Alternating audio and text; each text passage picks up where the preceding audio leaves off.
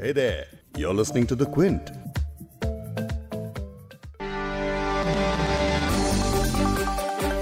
Corona काल के इस डिप्रेसिंग पीरियड से निकलने के लिए नया नारा है आत्मनिर्भर भारत, और इस नारे को अमली जामा पहनाने के लिए प्रधानमंत्री नरेंद्र मोदी ने कुल 20 लाख करोड़ रुपए की आर्थिक राहत का ऐलान किया है। हर सेक्टर को उत्सुकता है कि आखिर इस मेगा पैकेज में मुझे क्या मिलेगा, तो किश्त दर किश्त उस उत्सुकता को शांत करने का काम भी सरकार ने शुरू कर दिया है। 13 मई को वित्त मंत्री निर्मला सीतारमण ने इस पैकेज की पहली किश्त का ऐलान किया, जिसमें एमएसएमई के साथ नॉन बैंकिंग फाइनेंशियल सेक्टर्स और टैक्स पेयर्स के लिए कई घोषणाएं की गई। पैकेज का मरहम लगा तो घायल सेंसेक्स में भी उछाल दिखा। तो आज के बिग स्टोरी पॉडकास्ट में हम 20 लाख करोड़ के पैकेज की इसी गठरी को खोलने की कोशिश करेंगे और देखेंगे कि आखिर इसमें किसके लिए क्या छिपा है। क्विंट हिंदी पर आप सुन रहे हैं बिग स्टोरी हिंदी। मैं हूं फबीहा सैयद। कोरोना वायरस को लेकर लॉकडाउन के चलते प्रधानमंत्री ने कई बार राष्ट्र को संबोधित किया है। सबसे पहले 18 मार्च को एक दिन के जनता कर्फ्यू की घोषणा की, फिर 24 मार्च को 21 दिन के लॉकडाउन की घोषणा की थी और फिर 14 अप्रैल को उन्होंने इसे 3 मई तक बढ़ा दिया था। लेकिन लॉकडाउन यहां खत्म नहीं हुआ। सरकार ने इसके बाद भी 17 मई तक 2 और सप्ताह के लिए लॉकडाउन को बढ़ाने की घोषणा की। अब 12 मई को जो घोषणा पीएम ने की उसमें 2 अहम बातें थीं। पहले ये कि ये चौथा लॉकडाउन जरा अलग रंग रूप का होगा, और दूसरा ये कि सरकार नए आर्थिक पैकेज की घोषणा करेगी जो अब तक हो चुके पैकेजेस के साथ मिला दें तो 20 लाख करोड़ रुपए का हो जाएगा, जो हमारी जीडीपी का 10% है। कोरोना संकट का सामना करते हुए नए संकल्प के साथ मैं आज एक विशेष आर्थिक पैकेज की घोषणा कर रहा हूं। ये आर्थिक पैकेज आत्मनिर्भर भारत अभियान की अहम कड़ी के तौर पर काम करेगा। साथियों, हाल में सरकार ने कोरोना संकट से जुड़ी जो आर्थिक घोषणाएं की थी, जो रिजर्व बैंक के फैसले थे और आज जिस आर्थिक पैकेज का ऐलान हो रहा है उसे जोड़ दें तो ये करीब करीब 20 लाख करोड़ रुपए का है। 20 लाख करोड़ रुपए का है ये पैकेज। भारत की जीडीपी का करीब करीब 10% है। इन सबके जरिए देश के विभिन्न वर्गों को आर्थिक व्यवस्था की कड़ियों को 20 लाख करोड़ रुपए का संबल मिलेगा, सपोर्ट मिलेगा। 20 लाख करोड़ रुपए का ये पैकेज 2020 में देश की विकास यात्रा को 20 लाख 2020 में आत्मनिर्भर भारत अभियान को एक नई गति देगा। पीएम ने कहा था कि आने वाले कुछ दिनों में सरकार सेक्टर वाइज इस पैकेज को बताएगी। वित्त मंत्री निर्मला सीतारमण ने अगले ही दिन यानी 13 मई को इसकी पहली किश्त का ऐलान किया। वित्त मंत्री निर्मला सीतारमण ने बताया कि आर्थिक पैकेज का मकसद ग्रोथ और आत्मनिर्भर भारत बनाना है, जो कि 5 पिलर पर आधारित होगा। पहला अर्थव्यवस्था, दूसरा बुनियादी ढांचा, तीसरा प्रणाली यानी कि सिस्टम, चौथा उत्साहशील आबादी और पांचवा मांग। और उन्होंने बताया कि ये 5 पिलर तभी मजबूत बन पाएंगे जब लैंड, लेबर, लिक्विडिटी और लॉ में सुधार करेंगे। साथ ही फोकस लोकल रहेगा। ये पॉइंट प्रधानमंत्री ने भी अपने एड्रेस में जोर देकर कहा था। इस पर फौरन कार्रवाई करते हुए गृह मंत्रालय ने ऐलान कर दिया कि 1 जून से सभी केंद्रीय सशस्त्र पुलिस बलों की कैंटीन में अब सिर्फ स्वदेशी उत्पाद ही बिकेंगे। अब वापस आते हैं वित्त मंत्रालय के बड़े ऐलानों पर। निर्मला सीतारमण की प्रेस कॉन्फ्रेंस से पहले सबकी नजर इस बात पर थी कि सरकार एमएसएमई के लिए क्या कहती है। तो वित्त मंत्री ने कहा कि एमएसएमई को 3 लाख करोड़ का लोन दिया जाएगा। ये कोलैटरल फ्री लोन है जिसके लिए कोई गारंटी नहीं देनी होगी। ये लोन 4 साल के लिए दिया जाएगा, वो भी 100% क्रेडिट गारंटी के साथ। 31 अक्टूबर तक उपलब्ध रहेगा और इससे कहा जा रहा है कि 45 लाख एमएसएमई यूनिट्स को फायदा होगा। एक सवाल अहम रहता है कि आपके हमारे लिए क्या खबर है। तो 3 महीने तक 4 करोड़ से ज्यादा कर्मचारियों की टेक होम सैलरी बढ़ेगी। ईपीएफ यानी प्रोविडेंट फंड 12% के बजाय 10% ही कटेगा। इनकम टैक्स रिटर्न 30 नवंबर तक भरा जा सकता है।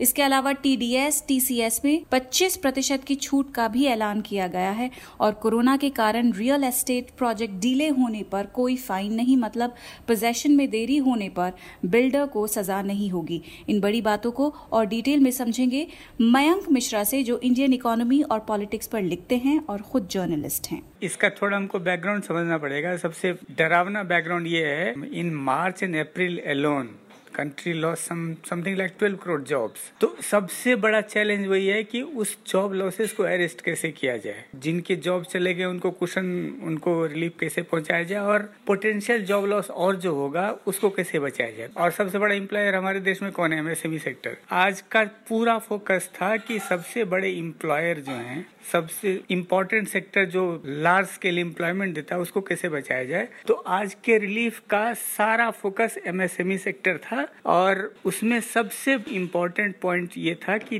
3 लाख करोड़ का क्रेडिट गारंटी स्कीम है, बेसिकली कि MSME से जो जुड़े हुए हैं प्लेयर्स हैं उनको 4 साल तक के लिए लोन मिलेगा और उस 4 साल में 1 साल जो फर्स्ट ईयर जो होगा उसमें कोई पेमेंट करने, कोई प्रिंसिपल पेमेंट करने की जरूरत नहीं है। तो ये सबसे बड़ा अनाउंसमेंट था। आज के पूरे अनाउंसमेंट के फोकस में सबसे इम्पोर्टेंट MSME सेक्टर ही रहा है। फाइनेंशियल सेक्टर में एक और सेगमेंट है जो बहुत ज़्यादा स्ट्रेस में है, वो है NBFC, housing finance company, MFI, micro finance institutions.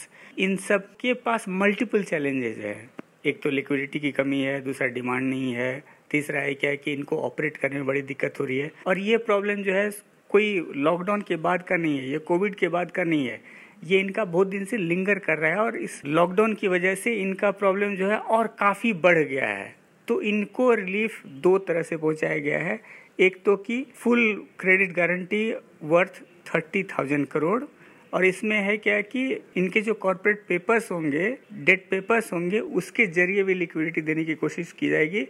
Rating में थोड़ा सा जो स्ट्रेस में है, जिन पे NPA भी है, उनको भी राहत पहुंचाने की कोशिश की जाएगी। और दूसरा कंपोनेंट है पार्शियल लोन गारंटी स्कीम, और उसके लिए 45,000 करोड़।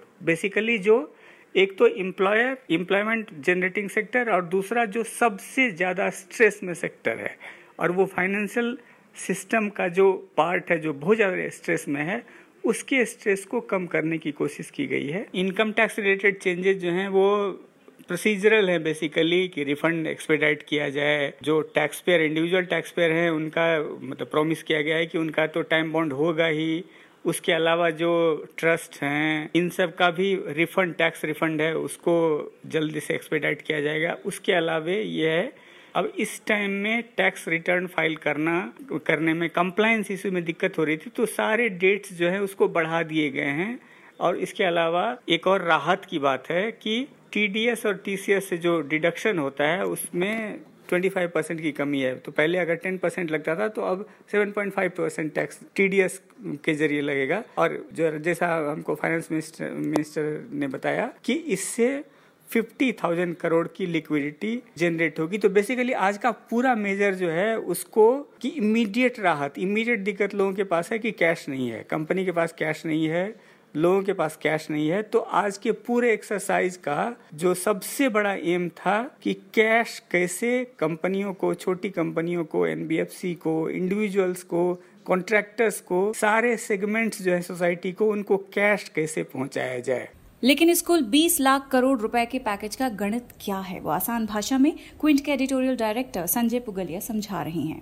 हम एक छोटी सी बात बताना चाहते हैं, वो ये कि कुछ दिन पहले हमने मनीष सब्बरवाल जो RBI के बोर्ड पर भी हैं उनसे बात की थी और पूछा था कि क्या सीक्वेंस होगा पैकेज का। उनका कहना था कि पहले गरीब, उसके बाद मिडिल क्लास, उसके बाद MSME, उसके बाद कॉर्पोरेट्स, बिग बिजनेस और उसके बाद फाइनेंशियल सिस्टम्स।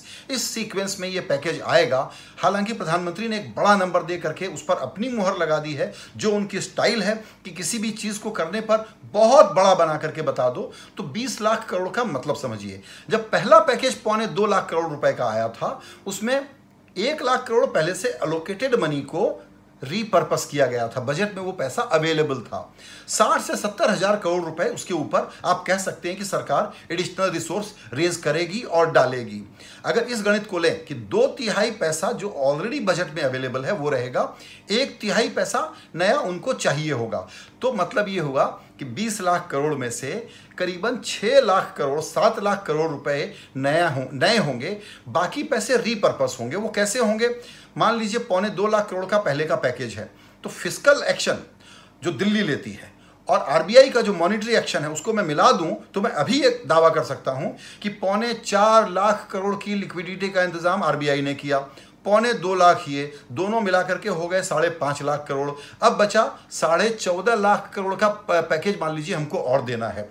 होता क्या है कि सरकार एमएसएमई के लिए, बैंक जो कि कर्जा देने को तैयार नहीं है, 8 लाख करोड़ रुपए उन्होंने रख दिए हैं आरबीआई के पास और उस पर रेपो रेट का ब्याज कमा रहे हैं, क्योंकि उनको लगता है कि हम कैसे रिस्की किसी को कर्जा दे दें।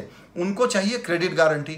सरकार कहेगी कि मान लीजिए हम आपको 1 लाख करोड़ की क्रेडिट गारंटी देते हैं, तो इसका मतलब ये हुआ कि आरबीआई अब करीबन 10 लाख करोड़ तक के कर्जे बांट पाएगा। जो बैंक हैं, सारे बैंक, वो उस कर्जे को बांट पाएंगे। तो हो सकता है कि जो इंफ्रास्ट्रक्चर के खर्चे हैं, जो नरेगा के या दूसरी समाज कल्याण, गरीब कल्याण योजनाओं के मौजूदा पैसे हैं, उसको रीपर्पस किया जाए और उन सबको जोड़ने के बाद 20 लाख करोड़ का हिसाब आपको गिनवा दिया जाए। इसका अर्थ यह भी होता है कि 6 से 7 लाख करोड़ रुपए आपको फ्रेश उठाने पड़ेंगे। ये पैसे कहाँ से आएंगे? या तो आप बोरो करेंगे, या आप टैक्स लगाएंगे, या आप कोई बॉन्ड लेकर के आएंगे, खास कोविड बॉन्ड जैसा कुछ कह दें जो हिंदुस्तानी हाउस होल्ड भी खरीद ले, बाहर के लोग खरीद लें। 6-7 लाख करोड़ की फिस्कल स्पेस है। बात यह थी कि इतनी बड़ी क्राइसिस में रूल बुक मत देखिए कि फिस्कल डेफिसिट का आंकड़ा आपका क्रॉस हो जाएगा, लेकिन एक बात ध्यान दीजिएगा कि इस सरकार में फिस्कल डेफिसिट के आंकड़े पर एक नज़र रहती है कि इन्फ्लेशन ज़्यादा नहीं बढ़ना चाहिए, सरकारी खजाने का घाटा ज़्यादा नहीं बढ़ना चाहिए।